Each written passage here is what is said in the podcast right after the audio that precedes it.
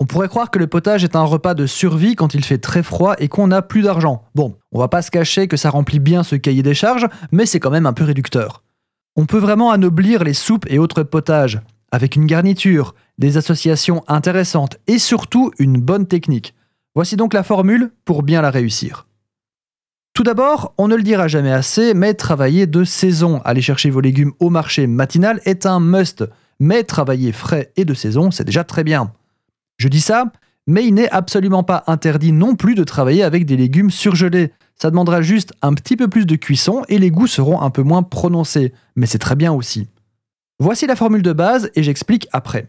Un potage, c'est une graisse plus une base aromatique plus le légume plus un liquide. Donc, dans une grande casserole, faites fondre votre graisse. Ça peut être du beurre, de l'huile, de la graisse de canard, du lard, de la graisse de coco, j'en passe, et des meilleurs. Choisissez selon votre goût et selon le légume choisi.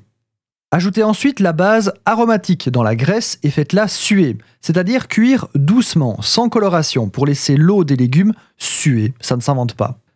La base aromatique sera toujours plus ou moins la même, au minimum des oignons, auxquels vous ajouterez du céleri et du poireau. Dans le cas d'un potage vert, plutôt du céleri branche et le poireau entier.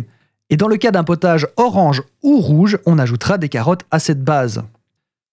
Si cette base aromatique vous rappelle étrangement le sofrito, la garniture aromatique ou encore la mirepoix, ben c'est pas du tout un hasard, c'est exactement ça en fait. Évidemment, je vous expose ici la recette optimale. Faites aussi en fonction de ce que vous avez dans le placard. C'est pas grave s'il manque un légume ou si vous remplacez les oignons par des échalotes.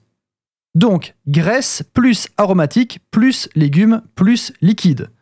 Le légume est le légume star de votre potage, celui qui servira à le baptiser. Tomates, pois, oignons, mais aussi maïs, haricots, laitue. Il n'y a en théorie pas de limite. Au niveau des quantités, essayez d'avoir plus ou moins le double de légumes que de base. Plus ou moins. Hein. Donc ajoutez-le à votre base et laissez le tout suer quelques minutes en remuant souvent. Et enfin, le liquide pourra être de l'eau, du bouillon de légumes ou de volaille ou encore de bœuf. On peut aussi mettre un peu de vin blanc. Bref, encore une fois, ce sont les goûts et les potages qui détermineront ce choix. Mouillez les légumes, donc ajoutez de l'eau à hauteur, couvrez et laissez cuire. Un potage ne doit pas cuire plusieurs heures, donc inutile de gaspiller de l'énergie à le laisser bouillir toute la journée. En théorie, 20 minutes suffisent, une heure grand maximum. Sel et poivre à votre convenance. Toutefois, gardez le poivre pour la fin, car il a tendance à infuser son goût et il peut ruiner votre préparation. Une fois cuit, moulinette, blender, mixeur plongeant, passe-vite, bref, vous me mixez tout ça et c'est prêt. Donc, graisse, plus une base aromatique, plus le légume, plus un liquide.